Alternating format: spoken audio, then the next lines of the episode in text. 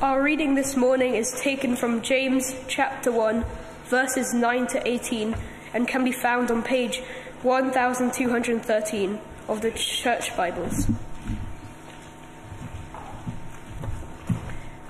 Believers in humble circumstances ought to take pride in their high position, but the rich should take pride in their humiliation, since they will pass away like a wildflower. For the sun rises with scorching heat and withers the plant. Its blossom falls and its beauty is destroyed. In the same way, the rich will fade away, even while they go about their business. Blessed is the one who perseveres under trial, because having stood the test, that person will receive the crown of life that the Lord has promised to those who love him. When tempted, no one should say, God is tempting me. For God cannot be tempted by evil, nor does he tempt anyone. But each person is tempted when they are dragged away by their own evil desire and enticed. Then, after desire has conceived, it gives birth to sin, and sin, when it is full grown, gives birth to death. Don't be deceived, my dear brothers and sisters. Every good and perfect gift is from above, coming down from the Father of heavenly lights, who does not change like shifting shadows. He chose to give us birth through the word of truth, that we might be a kind of first fruits of all he created. This is the word of the Lord. Thanks be to God. Good. Please keep the passage open in front of you. So, James chapter 1, page 1213 in your Bibles. And let me lead us in prayer. Father, we thank you that we have your word, the Bible. Thank you, you have spoken, and we can read it. And we pray you'd help us to be ready now to listen to you, to read what you are saying to us, to be humble before you, ready to be changed by you. Amen. Any sailor will tell you that you're in big trouble if you keep one foot on the land and one foot on the boat. I don't think you have to be a sailor to know that that's going to lead to disaster.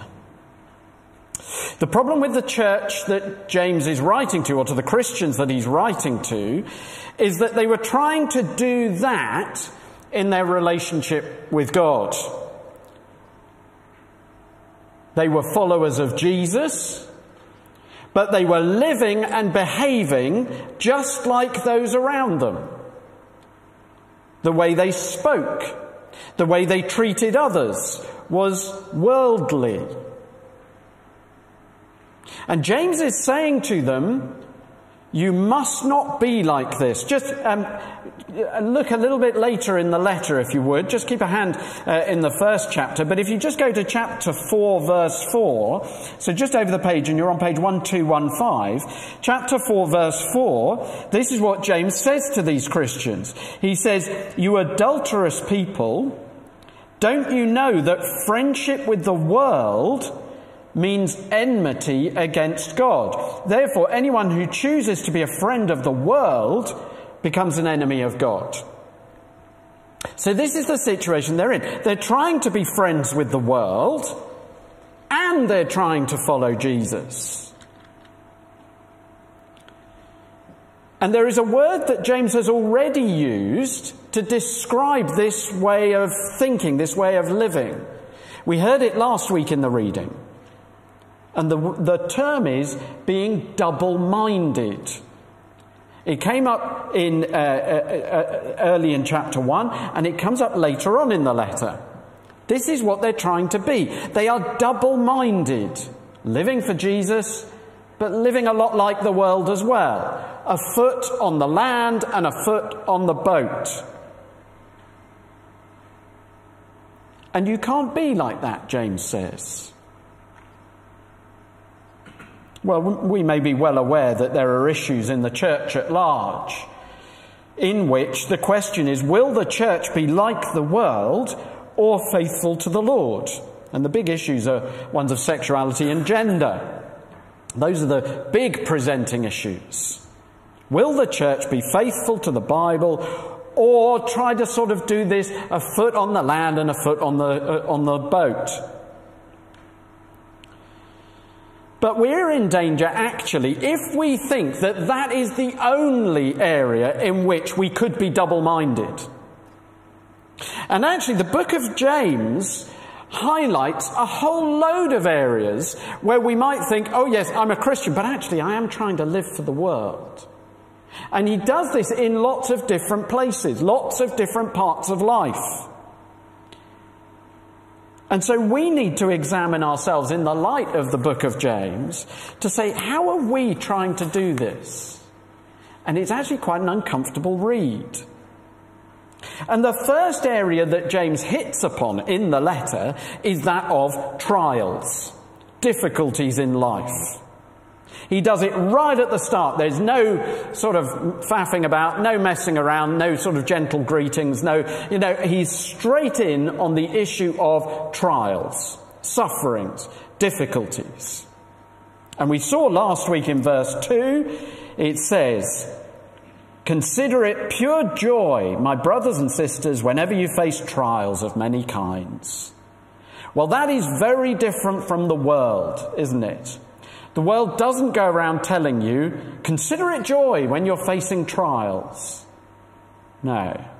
But James says that is how we are to view trials.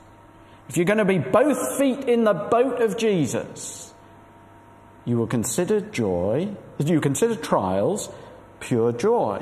Uh, they aren't joy in and of themselves. You've got to consider them pure joy. And we heard last week the beginning of teaching about how we're to go about facing trials with both feet in the Jesus boat uh, and how we can face trials and consider them joy. And we heard that trials produce perseverance in faith. That was one of the things that James talks about. And we saw, he said, when you hit trials, you're to ask the Lord for wisdom. And in our passage today, we see more about trials. It is actually a continuation of this theme of how do you deal with trials. So, what does James teach the Christian? What does James teach us about how to face trials in a way that is different from the way the world deals with trials? How do we face trials with both feet in the Jesus boat? Well, we've got three points. And the, uh, they are on the back of your orders of service, so you can follow them there. You can make notes there if you want to. Uh, they'll also come up on the screen. The first is this apply wisdom to your wallet. Now, you might think, ah, we've, what's this got to do with trials? And it does seem like, as you go through the book of James, there are points where James just seems to go complete left, you know, right turn, left turn, you know, just complete change of subject. And this looks initially like one of those. As if James just suddenly, he's been talking about trials, and then goes off, talks about money, and then comes back to talk about trials, because we see that he does. But the commentators quite rightly say, actually, this all does flow. You've got to credit James with a bit of um, knowledge, bit of understanding, bit of intelligence here, that he's not just randomly dotting around all over the place. And actually, what he says about money is part of trials. Because at the beginning, he talks about consider it pure joy when you face trials of many sorts. And so, money represents a trial. In fact, it represents two trials. He talks about those who don't have much money. That is, those in humble circumstances. That's what he says, isn't it? Verse 9 believers in humble circumstances. And that probably is financial poverty. After all, he then goes on to talk about the rich. So it's going to include not having a lot of money, which maybe some here you're saying, yeah, I, I, feel that with cost of living crisis. Maybe you're particularly struggling. What does James say about that trial if you're struggling? Well, he says, verse 9, believers in humble circumstances ought to take pride in their high position. James has said, ask for wisdom if you're going through a trial. And here is wisdom for those who don't have much, for those who are in humble circumstances, for those who maybe feel like the world looks down on them. Maybe you feel like that. And James says, How are you to deal with that with wisdom? You are to take pride in your high position. What is that high position? What's he talking about? Well, he's talking about where Jesus positions you if you're a Christian. If you're a follower of Jesus, you have the great privilege of being a child of God because of Jesus. If you're his follower, you call God your Father. And as we've seen before in the book of Ephesians, Paul talks about us as being seated with God in the heavenly realms in Christ Jesus. That is, seated in the place of greatest honour, not because of anything good about you or me, but because of Jesus.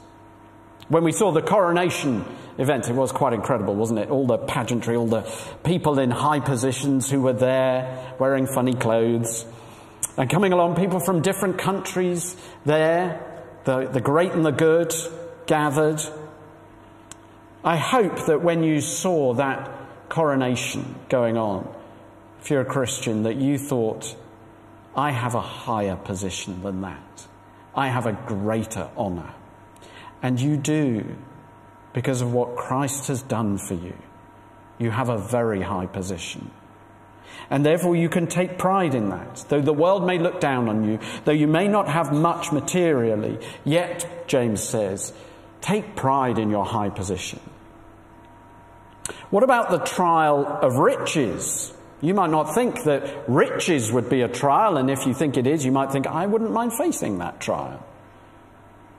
But actually, the Bible says that riches and wealth can be a greater trial than poverty. In fact, there's far more warnings in the Bible about greed and about the danger of riches. Not that riches in themselves are bad, but they represent a trial. Why? Well, because for those who have money, the temptation will be that your money becomes your security and the pursuit of pleasure, the pleasures of this world, could take you away from God. And James says, what does he say to those who have money? He says, but the rich should take pride in their humiliation. Why? Since they will pass away like a, flat, a wild flower. He's saying a person may accumulate wealth you may build up your wealth, your bank balance may grow, your investments may grow, you may grow year after year, it may get more and more impressive, you may feel more and more secure in it. And you know what will happen in a hundred years' time for all of us? It will all be left behind. It will not provide us with anything eternal. James is saying, take pride in your humiliation. Don't trust in wealth. He's saying, like a plant growing, he says this, doesn't he? Verse 11, for the sun rises with scorching heat. We know a little bit about that over the last day or so, don't we? The sun rises with scorching heat and withers the plant. Its blossom falls, its beauty is destroyed. In the same way, the rich will fade away even while they go about their business. I wonder if, if for you, any of your plants in your garden, if you've got a garden, uh, if any of them are dead now, having had a little bit of sunshine if you do see, and the grass has started to go brown, hasn't it? As you see that, as you look at that, remember this teaching of James to say, actually, that is what we are like. We don't last. And therefore, money doesn't provide that eternal security that we desperately need. It is not to be your God, it is not to be your Saviour. And therefore, James is saying, apply wisdom to your wallet. Sorry, it's wallet rather than purse or bank balance, only because it alliterates. But um, apply wisdom to your money. If you're in humble circumstances, remember your high position. If you're rich, remember and take pride in your humiliation. Apply wisdom to your wallet. And yet, this is an area, isn't it, where we can be double minded, where we can have a foot on the land and a foot in the boat because we can go, well, yes, I trust Jesus, but also I do kind of like wealth and like putting my trust in that as well. And I do really want wealth. The world says you need money. And with money you get position, and with position you get status and respect. But the wisdom of God says you have a high position in Jesus, and money is a false God. Which do you believe? The world or the word? Have both feet in the boat of Jesus. Don't trust in wealth, but trust in Christ. So that's the first thing, the trial of wealth, or the trials of wealth. Apply wisdom to your wallet. Second thing from the passage about trials. Keep your eyes on the prize. Verse 12. Have a look at this. Blessed is the one who perseveres under trial because having stood the test, that person will receive the crown of life that the Lord has promised to those who love him.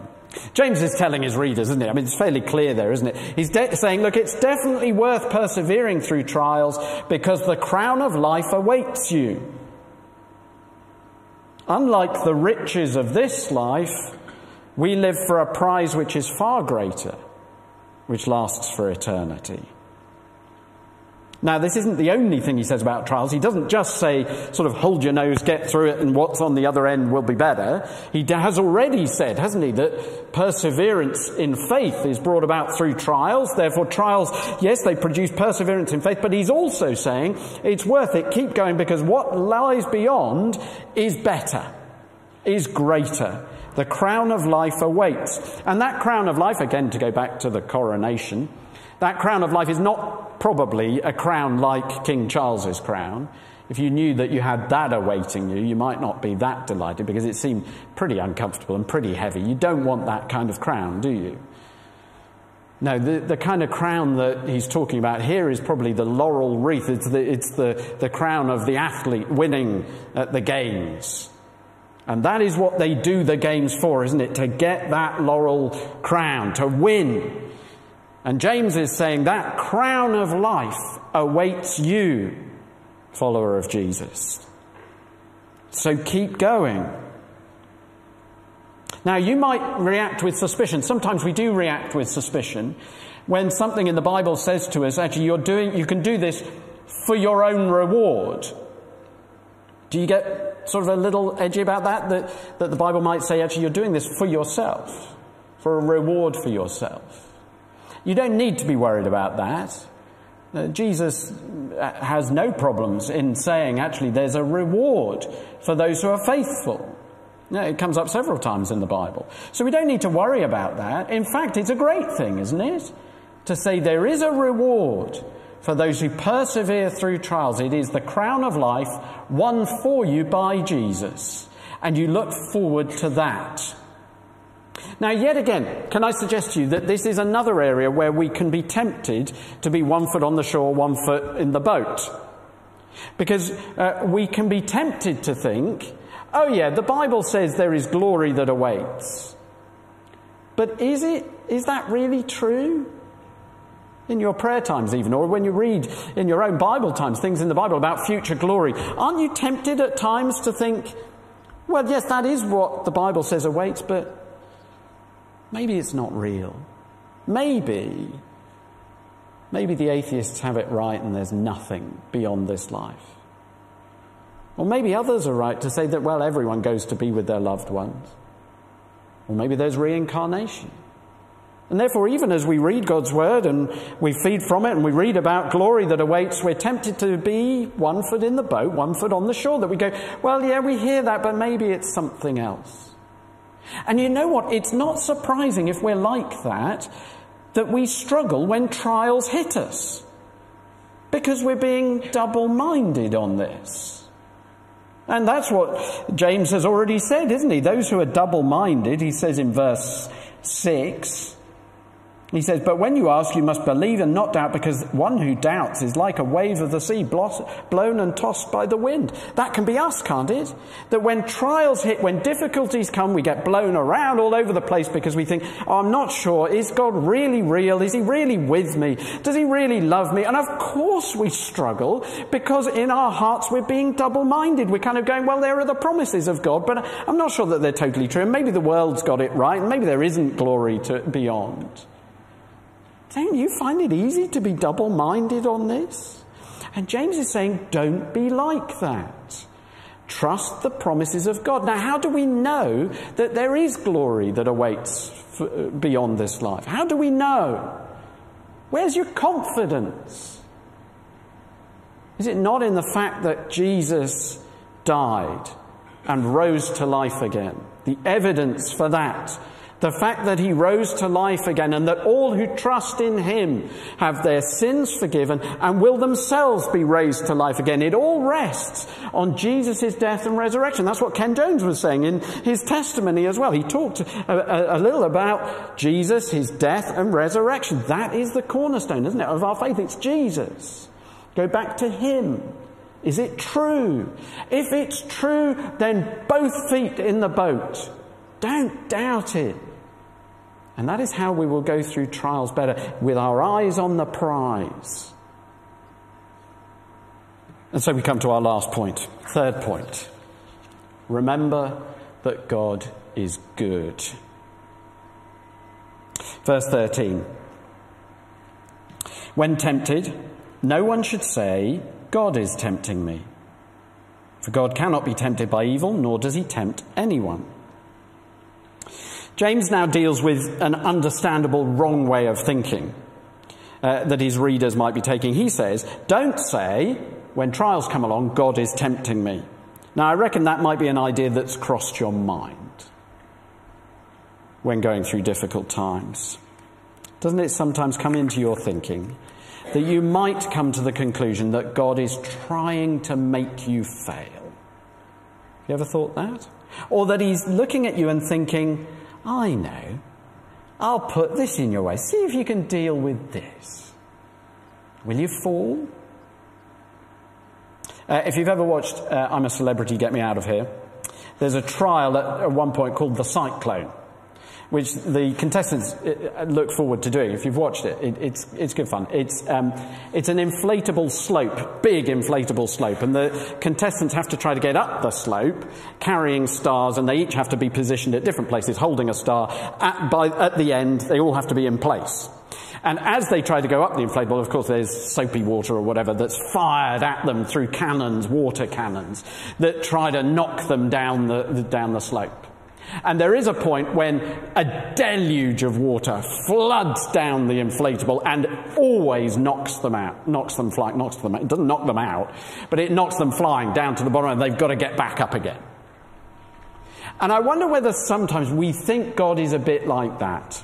That as we go through life, it's like God is standing there with the water cannon trying to knock us down, and we are frightened that at some point there could be the deluge that God will send and we will be sent flying.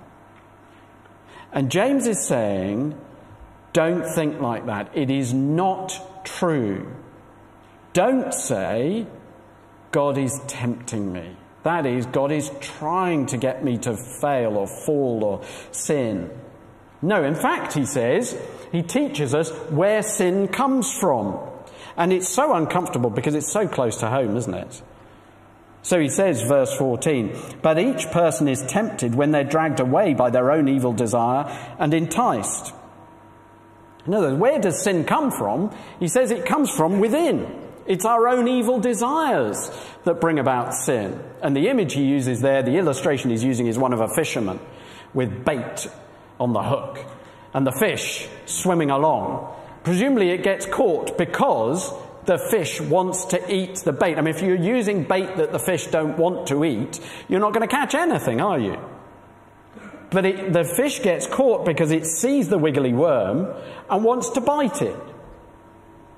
You and I fall into sin not because of God. God isn't tempting us in that way, trying to get us to fall. It's our own evil desires that come up that mean that we want to sin.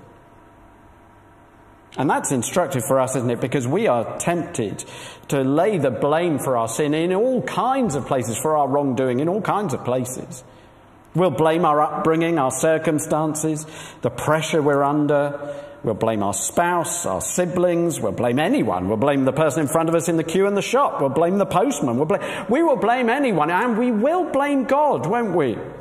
We'll say, God, you made me this way. You sent those things into my life. It's your fault. But God is not like that. God is good. We deflect the blame, but James teaches us that sin happens every single time because of our evil desires. The problem is not in God, but in us. And so he sets up the sequence, verse 15. He says, Then after desire has conceived, it gives birth to sin, and sin, when it's full grown, gives birth to death. But the initial cause is our evil desires. So James is saying, Be careful in your trials, in your temptations. Don't ascribe evil to God. Not to think God is tempting you to sin or that God is out to get you, but rather, verse 16, I think this flows straight on. It's all part of the same argument. Verse 16, don't be deceived, my dear brothers and sisters. Every good and perfect gift is from above, coming down from the Father of heavenly lights, who does not sh- change like shifting shadows. So James is saying, no, the good things, they come from God. He says, don't be deceived. Now, we're likely to be deceived, aren't we? Because we're likely to think of it as the other way round. We can tend to think the good things in our lives come from us. I did those. I made those.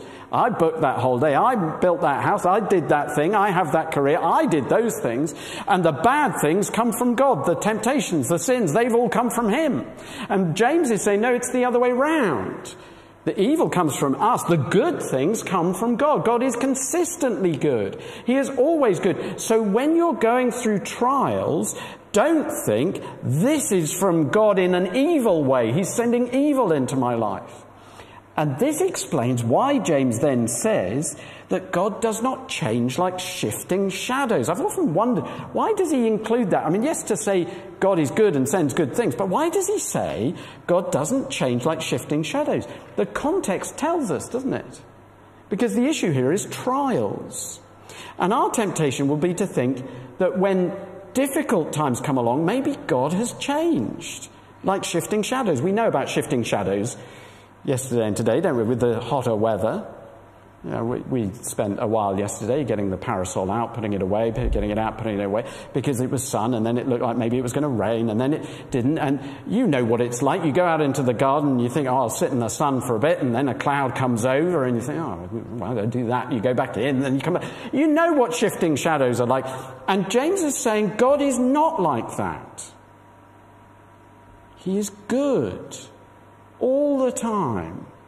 So when trials come, don't think to yourself, oh, God, you've changed. God doesn't change. And most importantly, we can see He is on our side because of verse 18. It says, He chose to give us birth through the word of truth that we might be a kind of first fruits of all He created. So you go back to basics. What has God done for you? If you're a Christian, what's God done for you? He chose to give you birth, new birth. Not just, you know, being born physically, but new birth, to become a Christian. How did it happen? How it happens for every Christian through the word of truth. That is, that you heard the message. You heard the message of the fact that we are sinners deserving God's judgment, that Jesus came into this world 2,000 years ago to deal with sin. He came for sinners like you and me, died on the cross to take our punishment so we could be forgiven, so we could become children of God, and that by trust in Him, you could be forgiven. You heard that message and you responded to it. Have you responded to it? If you haven't yet, you could respond. You could respond to it today. And if you have responded to it, James is saying, remember, it's God who did this to you. It was His work. It was His work in Ken Jones, His work in Toby and Justine and Zoe. It's His work to give you new birth. He did that and He doesn't change like shifting shadows, so He's not going to abandon you. He's not going to send evil your way. He's good. And therefore you can trust Him in the difficult times. That even they for your good. It can be very hard to feel that. But they are for your good. Because He doesn't change. He loves you. He's brought you to new birth. He's not going to let go of you now.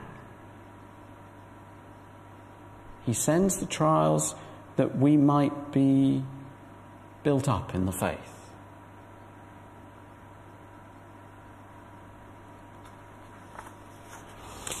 So here we have James's teaching on trials.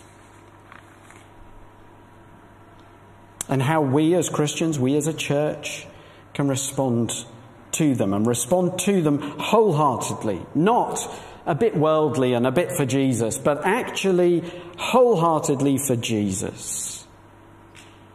I wonder what you need to change today, or thinking maybe that you need to change in the light of what we've read.